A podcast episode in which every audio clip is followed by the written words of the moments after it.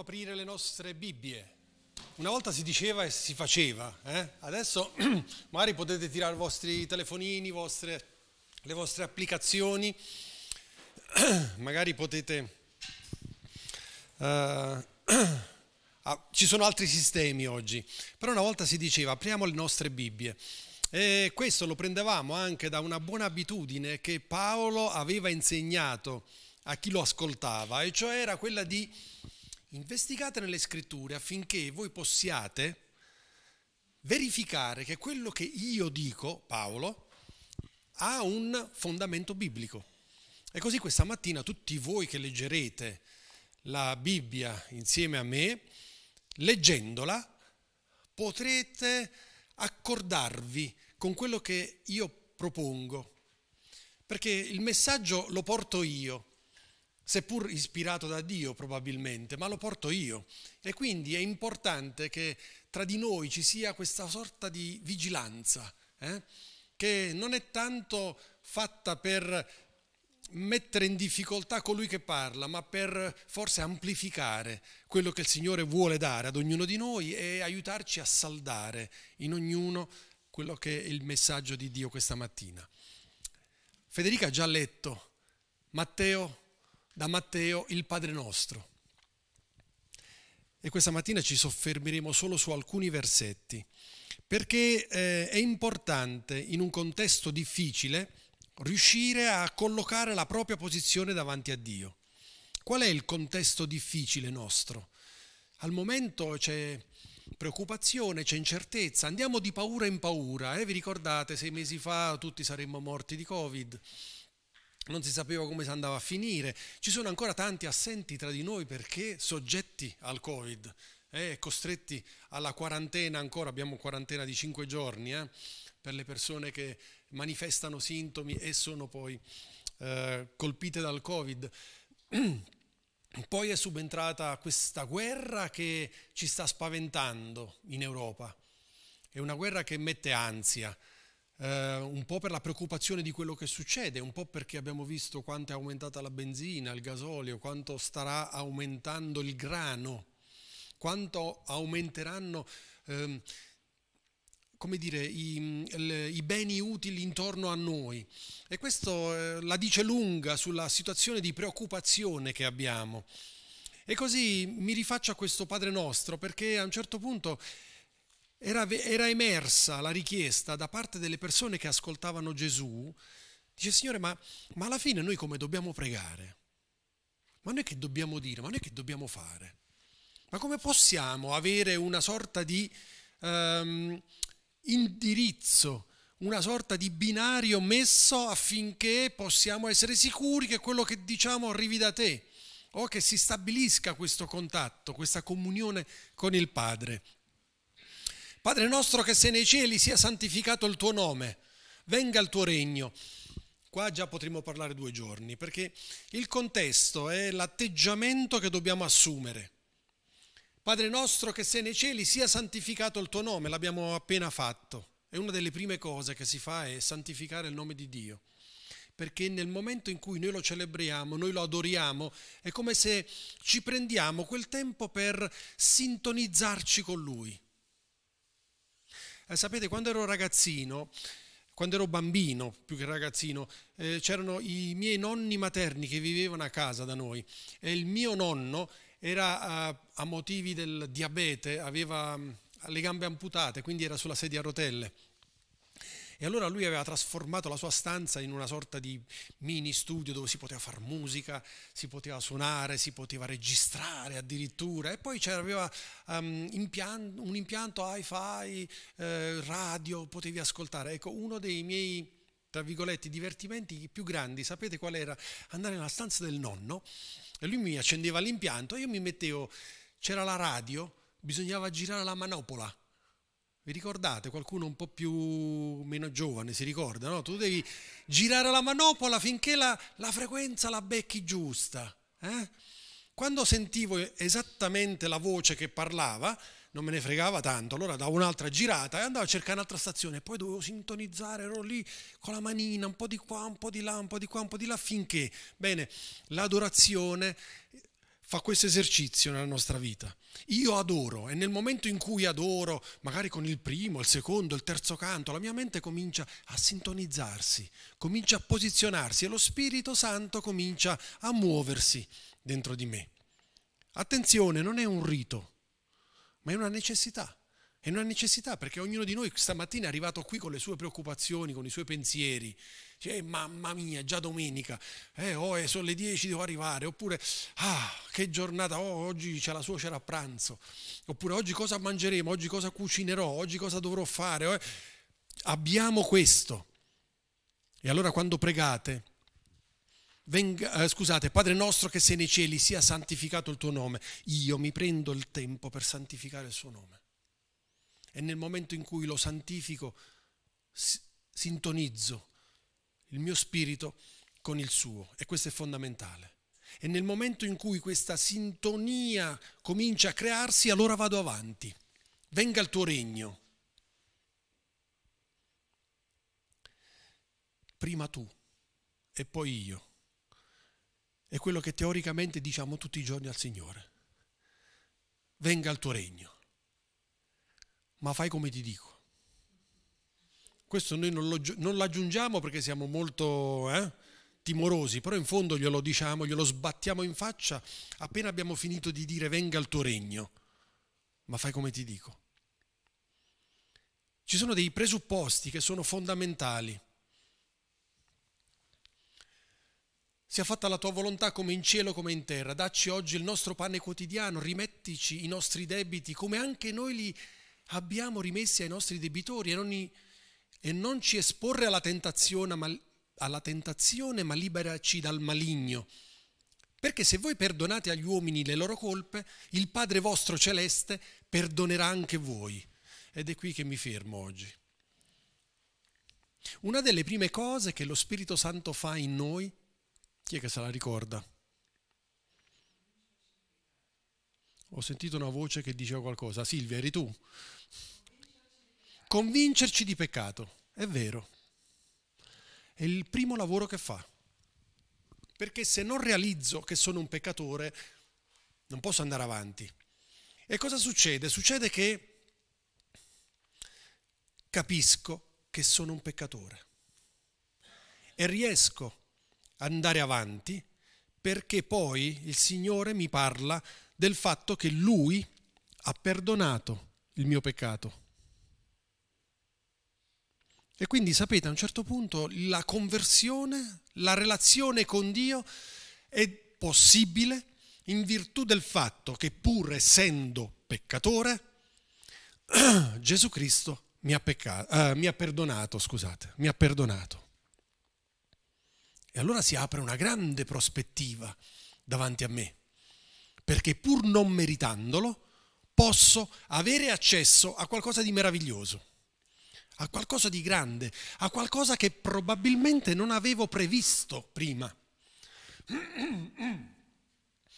Ma subentra qualcosa di interessante anche in quest'ambito, perché il concetto di perdono poi non si ferma a me. Nel momento in cui io realizzo il perdono, sono, come dire, invitato a perdonare gli altri. Altrimenti il, questa consapevolezza di essere un peccatore che è stato perdonato da Gesù, che è una consapevolezza meravigliosa, alle volte può trasformarsi in un inferno, perché mi paralizza in qualche modo. Perché da una parte mi spalanca la porta e dall'altra parte eh, faccio un po' fatica a entrare, pur essendo la porta spalancata, perché? perché comincia a pesare piano piano in me quel senso di perdonare gli altri. E nella preghiera del Padre nostro il monito è chiaro in Matteo, dice, eh, eh, perché se voi perdonate agli uomini le loro colpe, il Padre vostro celeste perdonerà anche voi. Abbiamo delle colpe. Immaginatevi il tavolo di negoziato tra i due signori un po' più a est di noi, eh? se si basasse su un concetto di perdono, se uno chiedesse scusa all'altro, quanto vorrei vedere la scena, quanto vorrei essere lì per assistere alla scena,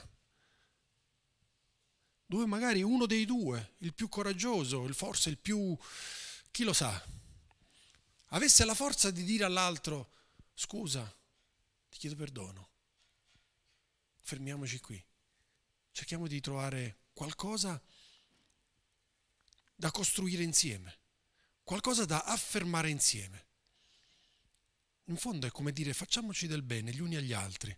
Perdonare l'altro vuol dire fare bene a se stessi anche. Alle volte sembra che il perdono che io do all'altro faccia bene solo all'altro e quindi non glielo do. Non sono pronto per perdonare. Eh? Quante volte ce lo siamo detti? Non oggi, ci devo pensare, devo, devo far passare del tempo. Il perdono sblocca qualcosa dentro di noi.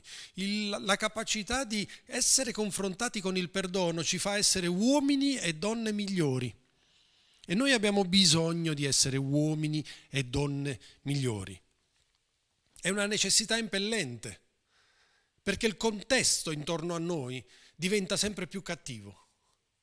Il contesto intorno a noi diventa sempre più complesso il contesto intorno a noi diventa difficile. Qualcuno oggi mi faceva notare, ed è giusto che io lo citi, grazie. Leggo da 2 Timoteo capitolo 3, ora sappi questo, negli ultimi giorni verranno tempi difficili, perché gli uomini saranno amanti di se stessi, avidi di denaro, vanagloriosi, superbi, bestemmiatori, disubbidienti ai genitori, ingrati, scellerati, senza affezioni, implacabili, calunniatori, crudeli, senza amore per il bene, traditori, temerari, orgogliosi, amanti dei piaceri invece che amanti di Dio. Io non so se sono gli ultimi giorni, spero di sì, ma se non dovessero essere gli ultimi giorni, vuol dire che diventeremo ancora peggiori di quello che stiamo guardando in giro. Sapete, ci sono dei momenti dove alle volte mi dico, ecco, stavolta abbiamo toccato il fondo. L'uomo veramente ha raggiunto, ma più basso di così non so se riuscirà ad andare. E c'è qualcosa che mi sorprende perché dopo mesi, dopo, si riesce ad andare ancora più in basso. E non sono tanti i tentativi di rialzarsi, ma sono moltissimi i tentativi per andare ancora più in basso. E allora il monito, l'avvertimento di Dio deve farci riflettere e spingerci non ad avere la presunzione di diventare uomini migliori, ma avere l'umiltà di diventare uomini e donne migliori. E allora la capacità che abbiamo gli uni gli altri di perdonarci mi permette, ci permette di migliorare, di diventare uomini migliori.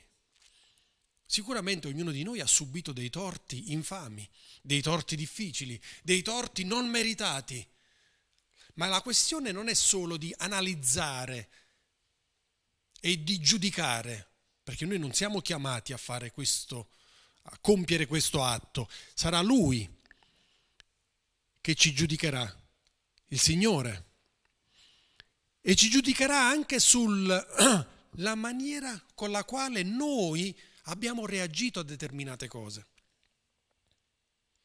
Quindi il perdono non deve mancare nella nostra quotidianità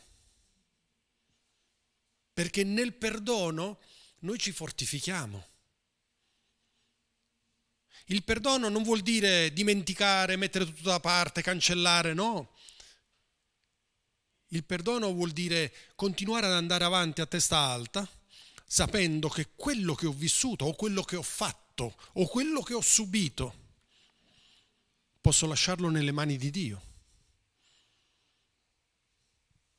E se lo lascio nelle mani di Dio non produrrà più in me rancore, rabbia, nervosismo. notti insonne e chissà quante altre situazioni particolari. Ma io vengo liberato da questo e divento una persona più forte. A un certo punto della sua storia Gesù ha insegnato a chi lo ascoltava, dice se qualcuno ti, por- eh, ti percuote sulla guancia, tu porgigli l'altra.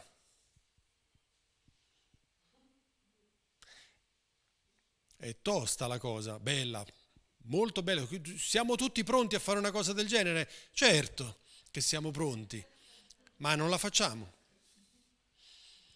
Certo che siamo pronti, l'ha detto Gesù, che vogliamo dire di no, però poi realizzarla, praticarla, vuol dire uscire da quel binario nel quale la società ci ha inchiodati.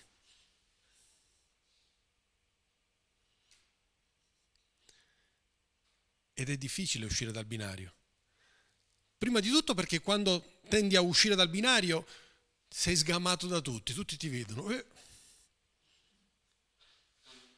E quindi eh, sembra un po' che stai lasciando qualcosa. Alle volte rimanere sul binario vuol dire rimanere nella massa, quindi eh, c'è un volume di situazioni che vivono. Sapete, alle volte io dico, si è più isolati in una grande città che in un piccolo paesino. Nel piccolo paesino, quando esci di casa, tutti gli altri, eh, è già uscito, sono le nove. Eh? In una grande città tu passi in mezzo, puoi camminare in mezzo alla strada tra migliaia di persone, non c'è nessuno che ti saluta per dirti ehi ciao come stai oggi? No, no, tutti qua a testa bassa, si va avanti, si va indietro. Eh? Non so se ve l'avevo raccontato, ma una volta avevo uno zio che era negli Stati Uniti per lavoro e si era concesso un bus che andava a visitare un, un, un come si dice? Quei bus turistici, ecco, per andare a visitare un museo, un, un museo d'arte moderna, si siede sul, si, al suo posto e allora, come persone educate, scambia due chiacchiere con dice buongiorno, si siede e nota che il tipo lì parlava l'inglese con un accento tedesco. A quei tempi mio zio viveva a Monaco di Baviera e allora dice ma lei è tedesco? E, e l'altro dice sì, sì, e così cominciano a parlare in tedesco. Dice, ma lei di dove? Eh, dice, guarda, io sono italiano, però per lavoro al momento sono a Monaco di Baviera. Monaco di Baviera, anch'io a Monaco di Baviera. Te alla fine abitavano nella stessa strada. Abitavano nella stessa strada, non si sono mai visti. Si sono incontrati su un bus per andare a vedere una, una mostra, una cosa, in, negli Stati Uniti. Alle volte è così. Vivi in un piccolo paesino, ta, ta, ta, tutti sanno cosa fai, chi sei, da dove vieni, da dove vai. Vivi in una grande città, sei isolato completamente dal mondo, pur essendo in bagni di folle dalla mattina alla sera. Abbiamo necessità di realizzare questa nostra appartenenza a Dio. Abbiamo bisogno di realizzare che in questo contesto la mia solitudine è dettata dal fatto che sul binario nel quale sono sto perdendo tutte le forze che danno carattere a me stesso. Io mi sto piegando alla volontà e al fare degli altri. Ed è chiaro che poi nel momento in cui esco dal binario, gli altri vedono la differenza e dicono, eh, che succede? Dove vai? La strada è questa? E dico no, guarda che ce ne sono anche altre di strade. Mm. Alle volte abbiamo paura, alle volte non ci fidiamo di noi stessi, siamo diventati deboli nel tempo e il Signore vuole richiamarci ad essere forti. E spesso le circostanze difficili intorno a noi misurano o dimostrano a noi o danno a noi la misura di quanto abbiamo bisogno di Dio.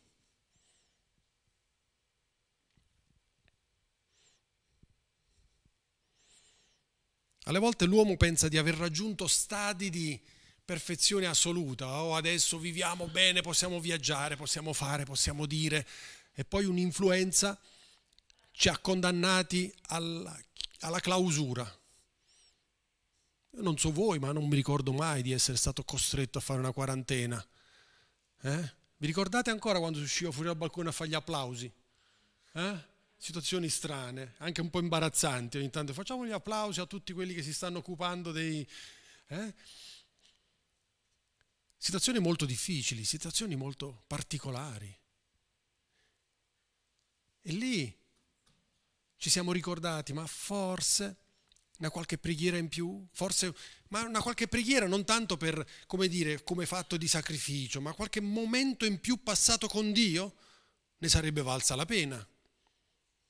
Poi quando l'ondata passa, si è un'altra volta pronti a star sul binario, nella massa, e quindi si cammina in una certa direzione, io non disturbo lui, lui non disturba me, si va avanti così, più o meno mi va bene, ma non ci rendiamo conto di quanto il nemico ci imprigiona. E ci sono dei principi che cominciamo a dimenticare. Uno di questi è la capacità che abbiamo di perdonare. Perché? Perché siamo peccatori. E non è che quando lo Spirito Santo mi convince di peccato, Roby, tu sei il peccatore. Questo discorso qui lo fa ad ognuno di noi, eh? quindi eh, ogni tanto mi dico, vabbè, meno male, eh, non devo sopportare tutto da solo ma ce ne sono anche altri che peccano. Ok, però ritorna a pensare al tuo peccato, Roby. Perché il tuo peccato alle volte può essere stato anche quello di aver schiacciato i piedi agli altri o di aver privato l'altro di qualcosa. E di conseguenza nasce quella necessità di orientarci verso la capacità che abbiamo di perdonare come lui ha perdonato noi. Bellissima la scena di Gesù sulla croce che a un certo punto dice a suo padre perdona loro perché in fondo non sanno quello che hanno fatto. Sapete una cosa, se lì Gesù avesse detto al padre, dice pa, 10.000 angeli armati subito qua fuori, il Signore avrebbe mandato probabilmente 10.000 angeli armati.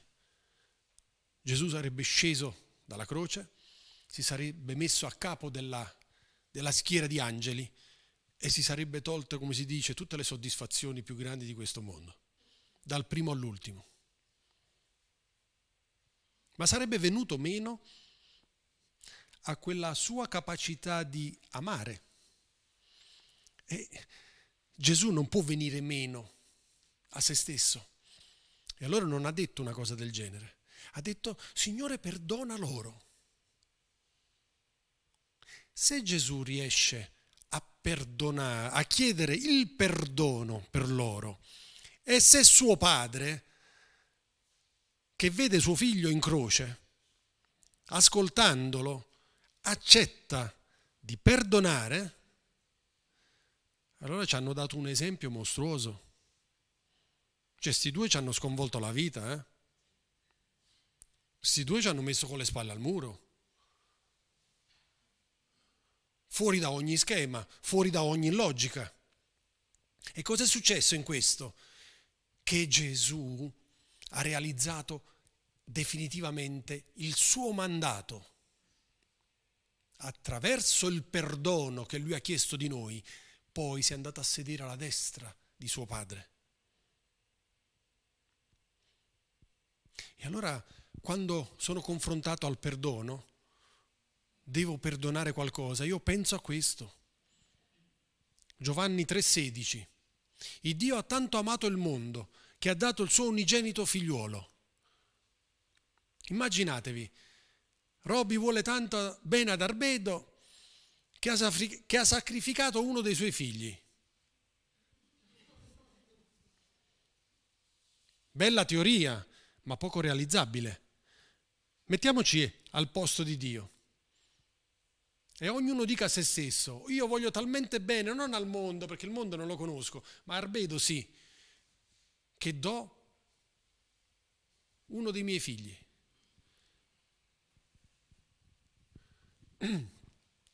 Non suona, non suona assolutamente, per tanti motivi, ma in primis perché mi stai toccando la carne. E allora questo non va bene. E allora il concetto di perdono deve far parte di quelle situazioni che io valuto ogni giorno. Sai, Per perdonare alle volte ci vuole anche tempo, giustamente. Non è che adesso, ok Roby, sei stato bravo, perdono tutti, tutti perdonati. No, no, ci sono certi perdoni che devono maturare dentro di noi. Perché devono, come dire, convincermi, darmi un segnale di maturità, di essere arrivato al punto di. Ma l'attitudine deve essere questa però, ogni giorno, pronto a perdonare, ogni giorno pronto a riflettere su queste questioni, altrimenti rimango sempre lo stesso, e cioè il tipo che cammina sul binario. Dice, ma dove stai andando? Eh, boh, no, non so, vanno tutti di là, vado anch'io di là. Ma perché fai questo? Ma perché tutti lo fanno. È bellissimo, andate qualche volta su YouTube a cercare persone che parlano di libertà o persone che parlano di democrazia. È interessante. Ognuno cerca di dare una spiegazione propria della democrazia. E se parto sempre dal mio stesso punto di vista, diventa veramente difficile. Anche qui voglio raccontarvi brevemente. Eravamo in Bielorussia, viaggio giovani, non mi ricordo più quale anno. Siamo andati in un grande magazzino di Minsk, e vi ricordo che in Bielorussia c'è la dittatura, tutt'oggi. E in un grande magazzino di Minsk a un certo punto i ragazzi erano un po' stufi, vai lì dice ok ragazzi tra un'ora ci ritroviamo qui. E allora cosa, come succede di solito? Tra un'ora solo alcuni arrivano, gli altri sono ancora persi in giro, dico ok aspettiamo. Cosa fanno i ragazzi? C'era una grande scalinata di, eh, dire, di marmo no? che entrava dentro. Eh. I ragazzi si sono seduti sulla scalinata una scalinata molto grande, devo dire che non intralciava troppo il traffico, però effettivamente una decina di ragazzi seduti si notavano. Bene, arrivano due vecchietti. Scusa? Eh? L'ho già raccontata.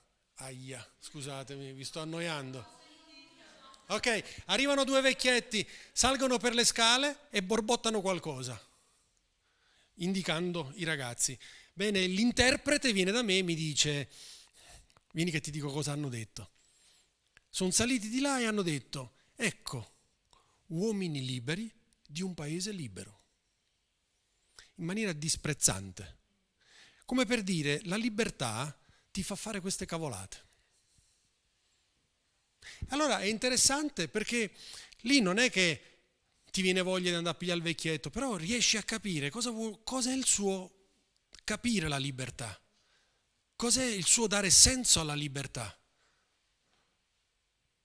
Sapete, se noi non ci confrontiamo regolarmente con il Signore, diventiamo come quei due vecchietti, ci appropriamo di un'idea che in fondo non è vera, ma la facciamo vera. E allora se a quei due vecchietti gli vai a dire ma voi volete essere liberi, dice ma sei matto, così poi ci sediamo sulle scale così. Non lo facciamo. Guarda che insolenti, guarda che maleducati, guarda che... Eh? Uomini liberi di un paese libero. Questa era stata la battuta micidiale. La nostra libertà deve essere dettata dalla relazione che abbiamo con Dio, con Gesù Cristo. E il perdonare ci rende liberi. Il perdonare ci fa uscire dagli schemi e ci rende liberi. Il perdonare ci fa maturare, il perdonare ci fa avvicinare a Gesù Cristo, perché Lui l'ha fatto, ce l'ha dimostrato e ci ha insegnato. Il suo perdono permette ad ognuno di noi di essere qui. Attenzione, questo è importantissimo. Il suo perdono ci permette di essere qui questa mattina. Senza quel perdono faremmo ognuno con le proprie armi. E io so dove saremmo oggi ognuno sul suo binario. È probabilmente un binario ancora più stretto di quello che non sia già il nostro. E allora l'esortazione di questa mattina per ognuno di noi, a partire da me, è quella di valuta la possibilità che hai di perdonare le circostanze intorno a te. Perché in queste circostanze lo Spirito Santo ci rivela cosa? il regno di Dio. Non abbiamo nessuna idea noi del regno di Dio. tutta teoria e poca pratica. Ma il regno di Dio è la prima cosa alla quale dobbiamo pensare.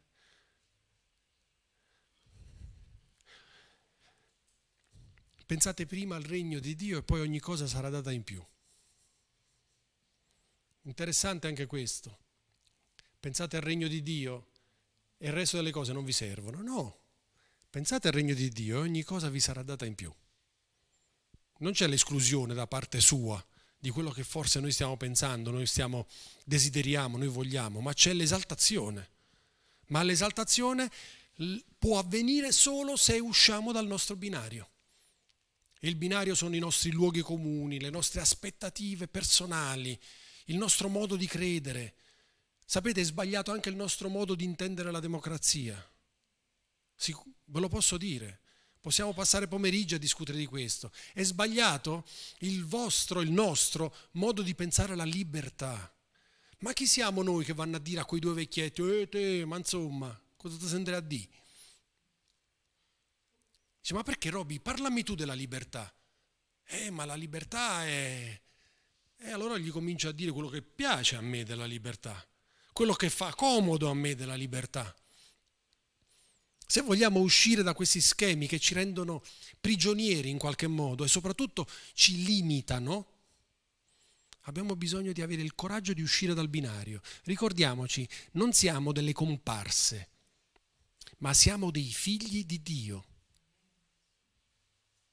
Tuo figlio, per quanto te ne possa fare di cotte e di crude, o tua figlia, eh, non decidi di smettere di amarla o non decidi di smettere di darle attenzione o di capire, di vedere cosa sta facendo, cosa qua, cosa qui, cosa lì. No, tu vai avanti sempre. La stessa cosa al nostro Padre Celeste, che ci ha voluti tutti e si aspetta da noi questo interagire, perché ha cose da darci, ha cose da dirci, ha cose da realizzare intorno a noi, ma se il nostro stare sul binario è la priorità assoluta della nostra vita, e allora diventa veramente molto difficile. E allora uno dei modi per liberarsi da tutto questo è cominciare a riflettere sulla, sul fatto, ma ho bisogno di perdonare qualcosa? Ho necessità di perdonare qualcosa? E sapete, il perdono, eh, in, come dicevo prima, parte da noi dentro non è la telefonata che faccio, te ti perdono, scusa, no, no, no, no, quello... Il perdono deve essere discusso con me stesso. Il perdono deve essere elaborato dentro di me e deve essere portato fuori poi. Lì realizzo, lì realizzo. E momenti forti del perdono il Signore ce li ha dimostrati. Gesù ci ha fatto vedere quante volte è riuscito a perdonare e che tipo di perdono ha fatto. Il mio augurio è che ognuno di noi possa essere coraggioso. E il coraggio sta nel decidere di lasciare il binario nel quale mi sono inchiodato, nel quale qualcuno mi ha infilato, nel quale la, la, società mi ha spinto, perché tante volte non prendi nemmeno una direzione da solo, ma sei spinto. Eh? Come la pubblicità. Cosa fa la pubblicità? Ti spinge a comprare quello che vende che quello che vuole vendere. E allora alla fine hai comprato perché eri libero? Hai comprato perché ti sei fatto abbindolare da qualcuno che è stato più forte, più furbo di te. E allora avviciniamoci a Cristo. Vorrei avere un momento di riflessione insieme. Perché sapete una cosa? La nostra decisione diventa realizzabile nel momento in cui lo Spirito Santo soffia su e ci accompagna. Solo con le nostre forze non è possibile. Una delle prime domande che Paolo aveva fatto agli Efesini era ma avete ricevuto lo Spirito Santo? Erano già credenti, credevano già di Spirito Santo. Cos'è lo Spirito Santo? Ma siete stati battezzati con lo Spirito? Dice no, abbiamo fatto il battesimo di Giovanni, quello nell'acqua, sai, nel fiume, là ci hanno portato giù, tutti vestiti di bianco, ci hanno messo giù. Tu, eh, eh. Ma lo Spirito Santo nessuno ha parlato. Per Paolo era fondamentale. Dice ragazzi, se vogliamo andare oltre, lo Spirito Santo deve spingere dentro di noi, se no non ce la facciamo. E allora un minuto chiediamo allo Spirito Santo di accompagnarci nelle nostre riflessioni e dire ma Spirito Santo se ho qualcuno da perdonare o qualcosa da perdonare, comincia a farmelo vedere e soprattutto dammi la forza per perdonare. Se Gesù ha perdonato, se Dio ha perdonato, vuol dire che ognuno di noi può perdonare. Grazie Signore perché vogliamo perdonare. Grazie perché vogliamo uscire dal nostro binario e fare la differenza, non per essere per inorgoglirci o chi, essere chissà chi, ma per scoprire chi siamo, per scoprire chi tu sei in noi. Grazie per la forza, grazie per l'amore, grazie per la comunione. Grazie per la tua presenza. Grazie perché il tuo spirito soffia su di noi. Vogliamo essere uomini e donne migliori, ragazzi e ragazze migliori. Insegnaci a farlo, Signore. È la tua presenza che deve colpire i nostri cuori. Io ti chiedo questa mattina, passa attraverso ognuno di noi. Rebedessere che descede sitara calaraдаssai. Oroba da sarala radashai, rebele che redessai, dere che dessia. Che rebedescitere che dessitere che le redessitara dassai. Oroba la radassara balaradashai, dere che dessia. E rebedessidere che dessidara dassai. Se qualcuno ha un messaggio in lingue può darlo adesso.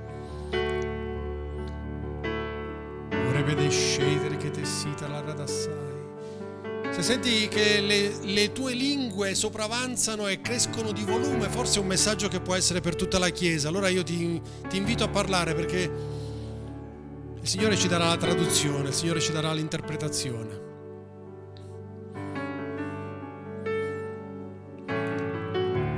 Descedere che te sita la radassa di Jesus.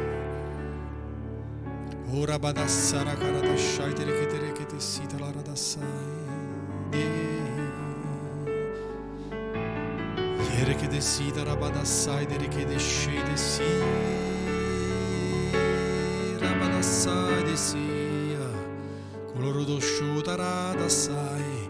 Ere vedere che desere che descede si.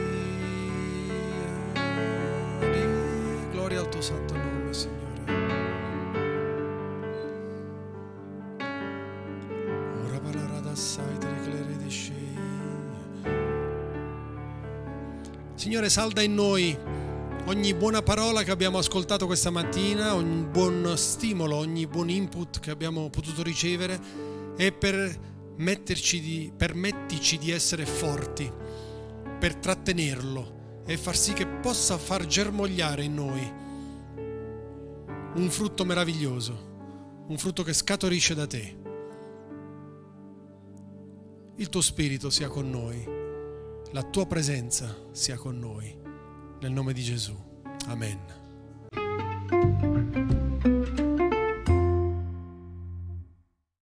Segui le informazioni su www.cepparbedo.ch.